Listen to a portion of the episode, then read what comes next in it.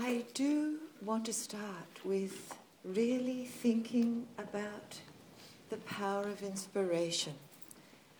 As I mentioned to you last night, when I was here at Easter having a moment's conversation with uh, Helen, it came so strongly that at this peace of mind retreat, I would speak with you about forgiveness. Because one of the most powerful and obstinate obstacles to peace of mind is a feeling of resentment or bitterness or inadequacy or helplessness. Those are all um, such powerful obstacles and can cause us anguish or can even cause us despair. So it seemed to me that if we were going to think together again this year about peace of mind, which is what we are doing,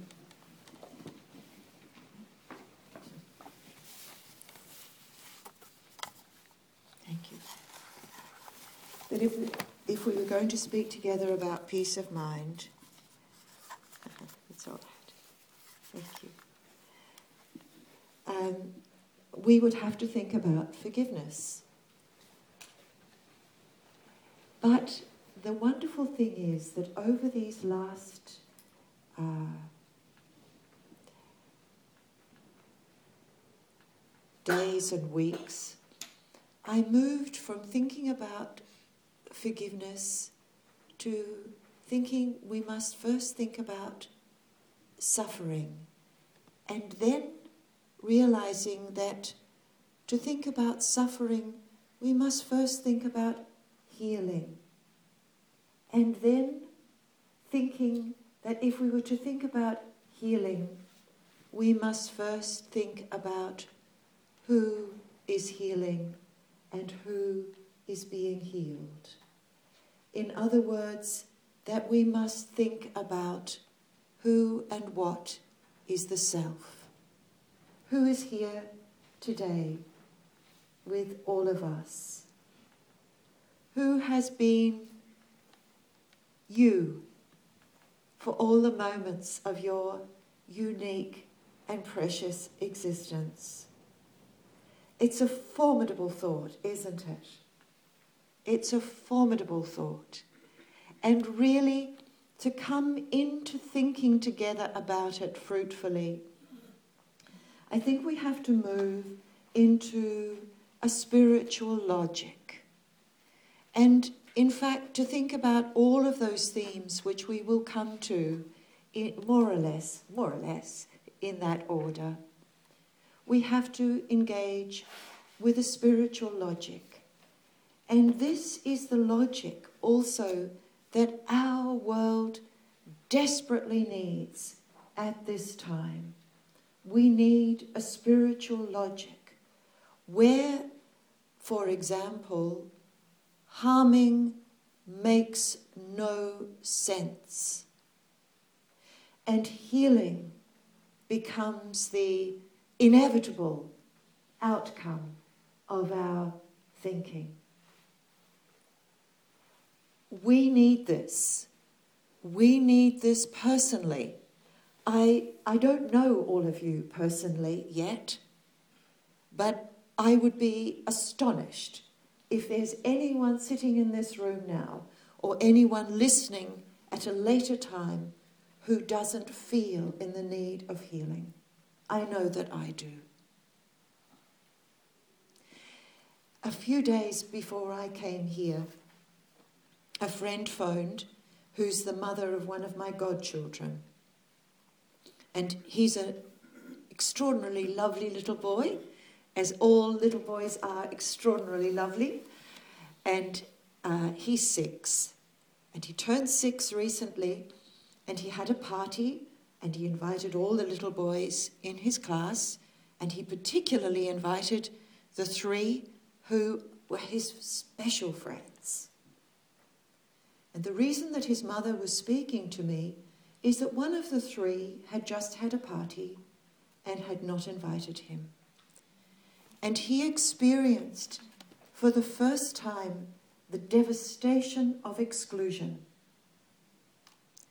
And I would say that one of the huge healings of this time, and one of the healings for which the religions and for anyone on a seeking path must take responsibility, is the healing of inclusion. That this, in a sense, is our starting point. Who are we leaving out? Who are we including? And when it comes to our own selves, what aspects of ourselves are we leaving out? And what are we including? A spiritual logic takes us to a place where it makes absolute sense that we belong inevitably and unquestionably and unconditionally to the infinite universe. Not just to this physical universe, but I suspect to an infinite universe also. We belong. But many of our most devastating experiences of suffering are not just disappointment that things didn't go as we wished they would, or that someone we adore or love is suffering. This is a, a terrible suffering. But also that we or someone we know or care about or love, which eventually could be our whole human family, is being in some way excluded or dehumanized or robbed of their dignity.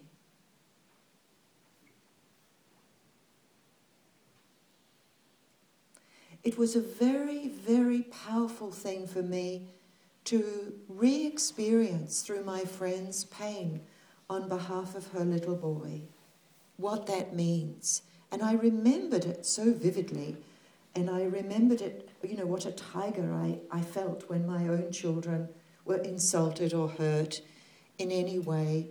And in this instance, after we talked about it for some time, for some long time, while she expressed her, her feeling and her anger with the mother and so on and so on, and eventually we came to a point where I suggested that in terms of healing the friendship between the children, that she really points out to her son that parents sometimes make choices that we would not make so that there is least hurt between the children. And that may, in fact, be very much the case. For reasons that we can't know, it may be that those parents don't particularly like the adorable parents of this lovely little boy. As I said to her, perhaps to those parents, you're too much of a hippie, or you're not a hippie enough, or you're too successful, or you're not successful enough. I mean, the variations are endless on why somebody can take a dislike to us, and the variations are endless as to why someone can take a liking to us. And in a sense, it's worthless to go there.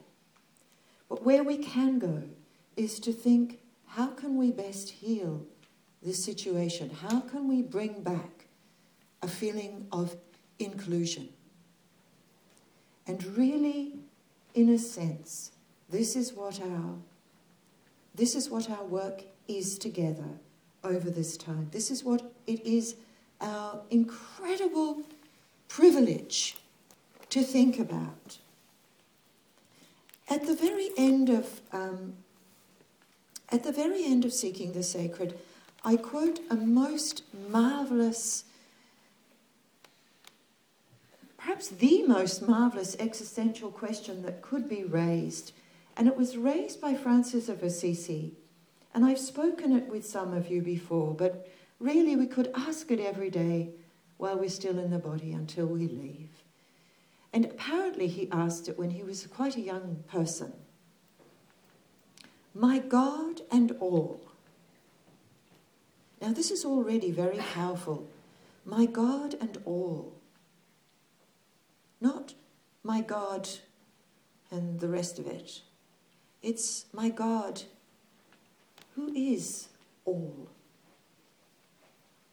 The all of the all. Perhaps that's the only thing that we could possibly come towards in thinking about God. The all of the all, leaving nothing out. Leaving nothing out. My God and all, what are you and who am I? So, you don't have two selves. You have a huge variety of ways in which you express the self. You don't have a temporal self and an eternal self, although that's often how we talk about it. That's often how I talk about it.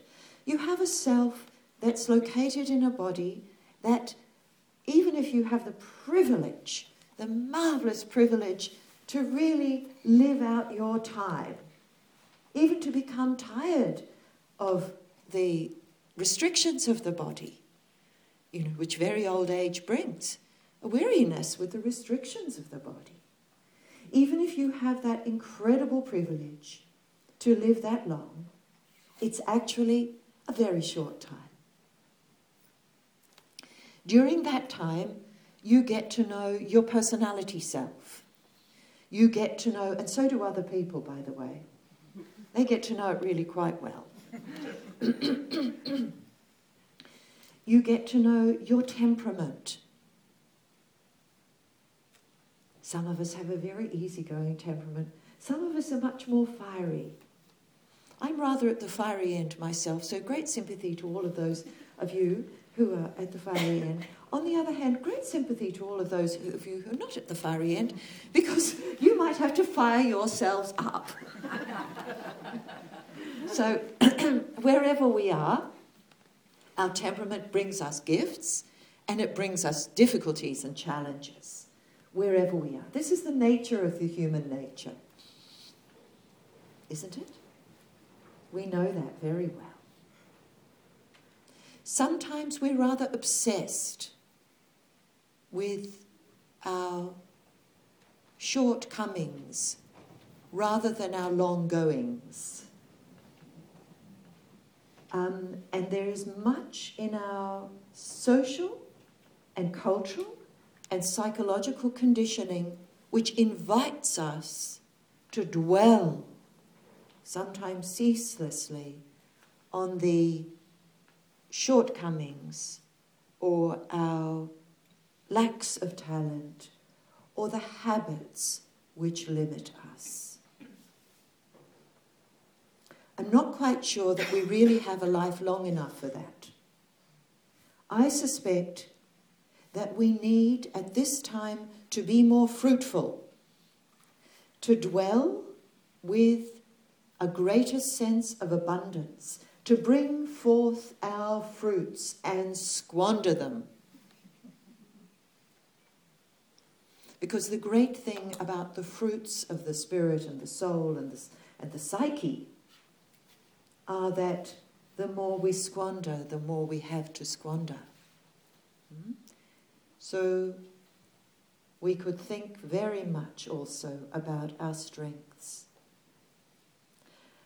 I loved it yesterday when Jane, this Jane D, said to us, It's a habit to come on retreat. because so often we think of our habits as constraining us and not freeing us. But some of our habits tune us in to rhythms that actually free us. Free the choosing self to choose wisely. And the choosing self is, in a sense, at the heart of the matter. If you think of your life as a big circus tent, or uh, if you think of your life as taking place from a circus tent, so here we are in the octagon, and it gives us a lovely picture of a of a circus tent, except a circus tent is more exposed to the elements, isn't it? Because it's canvas. So the wind and the rain, and the snow and the ice and the, and the droughts are just there, very close to the skin, very close to the being. Inside the tent is the ringmaster or the ring mistress, the choosing self. This is not the self it's the choosing self. Yeah? And it's a very liberating thing to be in touch with the choosing self. We free ourselves to the extent to which we are conscious of our choices. That's what freedom is. That's what liberty is. And with that, comes responsibility. Viktor Frankl, whom I'll speak to you about once or twice over the course of this um, workshop time, retreat time together, had a very droll thing to say about the United States and its famous Statue of Liberty, which is on the East Coast. He said, if only there were a Statue of Responsibility on the West Coast. um, well, we all need our East Coast Statue of Liberty, our affirmation of freedom, and we need to match it with our affirmation of responsibility. Because it's when we know we can take responsibility for our choices and for their consequences that we come into a stable relationship with the self. So, all the things that we associate with the self are expressions of it. But we often take a rather reductive view. So, for example, let's suppose Patsy, who's sitting in front here, let's suppose Patsy likes everything that I do, likes everything about me, thinks I'm quite the nicest person she's met the whole week and showers me with praise and appreciation and gentleness and kindness and affection. Well, naturally, I'll think rather well of Patsy. I couldn't help it, could I? I would be so touched because we're all hungry for that. We want that. We need that. That's part of our social fabric. But then suppose that it came to my notice that Patsy had actually been sending a note round saying, never, ever go to Mana with Stephanie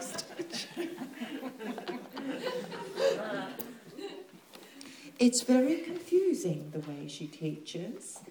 I think she should be much more precise much more dogmatic and, um, and set some rules. And I don't approve of the way she's teaching. Now, I might have a slightly different feeling about Patsy when I hear that, particularly if she hasn't discussed it with me. I might feel betrayed, I might feel hurt, I might feel misunderstood. And then I might imagine that I see a quite different Patsy. Now, what I'm describing goes on all the time in our relationships, and never more so than in the relationships that start in a great flurry of love and idealization. And you know, in the almost perfect marriage, I'm sure I do say, I, I'm pretty confident that I do say, you know, the perfect person that we see when we fall in love is still there. But we get very distracted. and what distracts us are what we're attributing to the person. And most of all, we're distracted by our complaints. We find our complaints very distracting, don't we? So we hardly ever see the person in their wholeness. We hardly ever allow the person their wholeness. And conversely, we're often very harsh in our judgments of ourselves. We're either seeing all shadow or all light. We're very rarely seeing the whole, the yin, the yang, the action, the reflection, the shadow, the light, the being and the becoming. So when I invite you today to inhabit a spiritual logic in how you think about who you are and what you are, it's not only that I'm going to invite you to reflect in a moment on your eternal self, as well as this familiar temporal self, temporary self, passing self, just seeing you for a while on this earth. Hello, self. I'm also inviting you, and I'm inviting you with a lot of feeling, to really make yourself at home with your whole self.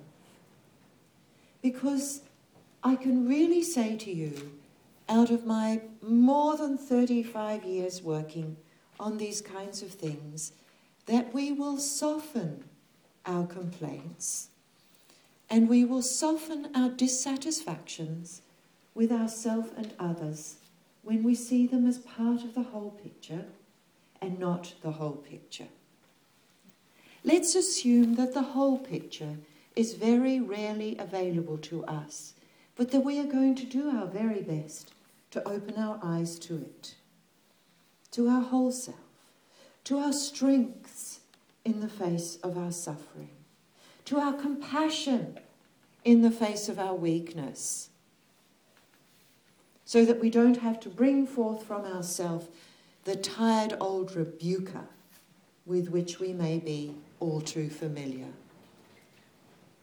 In seeking the sacred Donna, our lovely Donna, who's here with us, tells the most marvellous, wicked story about Mrs. Fricker and her complaints. And we all have a Mrs. Fricker inside ourselves, you know, well versed in complaints and criticism.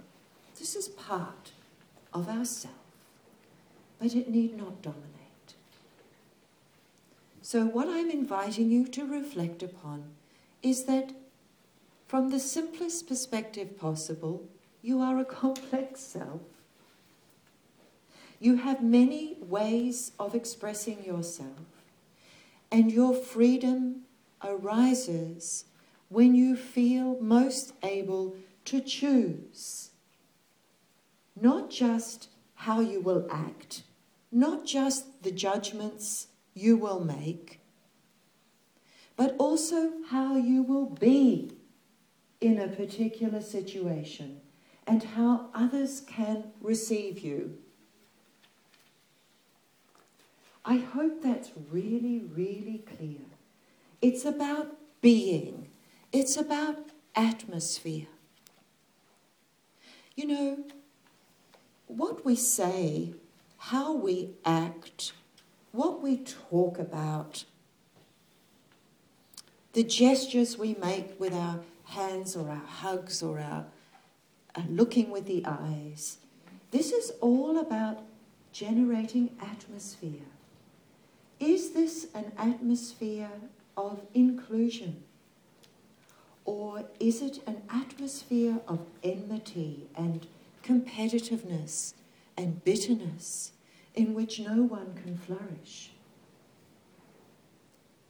In Australia at this present time, we have a very, very adversarial public culture. I think we have a more adversarial public culture than at any time I can remember, and I've been living in Australia since 1983. And this is very dangerous because it normalizes contempt, it normalizes um, disrespect, and it takes us far away from finding the best solutions to some of our most urgent human problems. It's a very unintelligent way of being. It's a very, very unintelligent way of being. The far more intelligent way of being together with one another as many selves is to think and act cooperatively, which doesn't mean that we won't have differences, but we will learn to resolve our differences cooperatively. We will learn to concede. We will learn to conciliate. All of those con words which mean with, with. With one another we will learn from one another. With one another we will take ourselves forward. And truly, that is one of the great, great teachings of this marvelous time in which we are alive. That each of us is a singular, extraordinarily precious, never to be repeated human life. There will never, ever, ever be another exact you, even if you're a twin, even if you're an identical twin, even if you're an identical triplet or quintuplet. At the same time, we are entering a time in which we cannot afford to misunderstand or discount or ignore our utter dependence upon one another. The facts of our interdependence. One of our greatest sufferings is the suffering of aloneness. I've spoken about the suffering of exclusion. It's closely related to the feeling of aloneness. This is one of the greatest sufferings, again, of our time aloneness. And to some extent, it comes because we live less conformist lives than we once did. And we've gained some freedom in that, and we've lost some uh, intrinsic companionability. You know, we might have felt very restricted by our village, but we knew we lived in that village. Now, we often don't live in a village. Whether we live in a city or a village, beside the point. Vi- village is a state of mind. Often we don't have a village, and we can feel very, very alone. And yet, the facts of our interdependence, not only as a human species, but all forms of life, has never been more vivid to us. And it's never been more urgent that we understand it. So that's a very, very exciting thing to consider in your own way also when you're thinking about who am I? I am part of something wondrous. I have within me the strengths, the abilities, the talents, the drives to connect with others I have the ability to communicate and live cooperatively. And you do. And you do. I guess one of the ways in which I have been able to continue to do this work over many years, and sometimes I've not only felt deeply unworthy of it, I've also felt it was too much. Too much. M- much better just to go back to a, a little room and not re- be reading people's faces as I speak.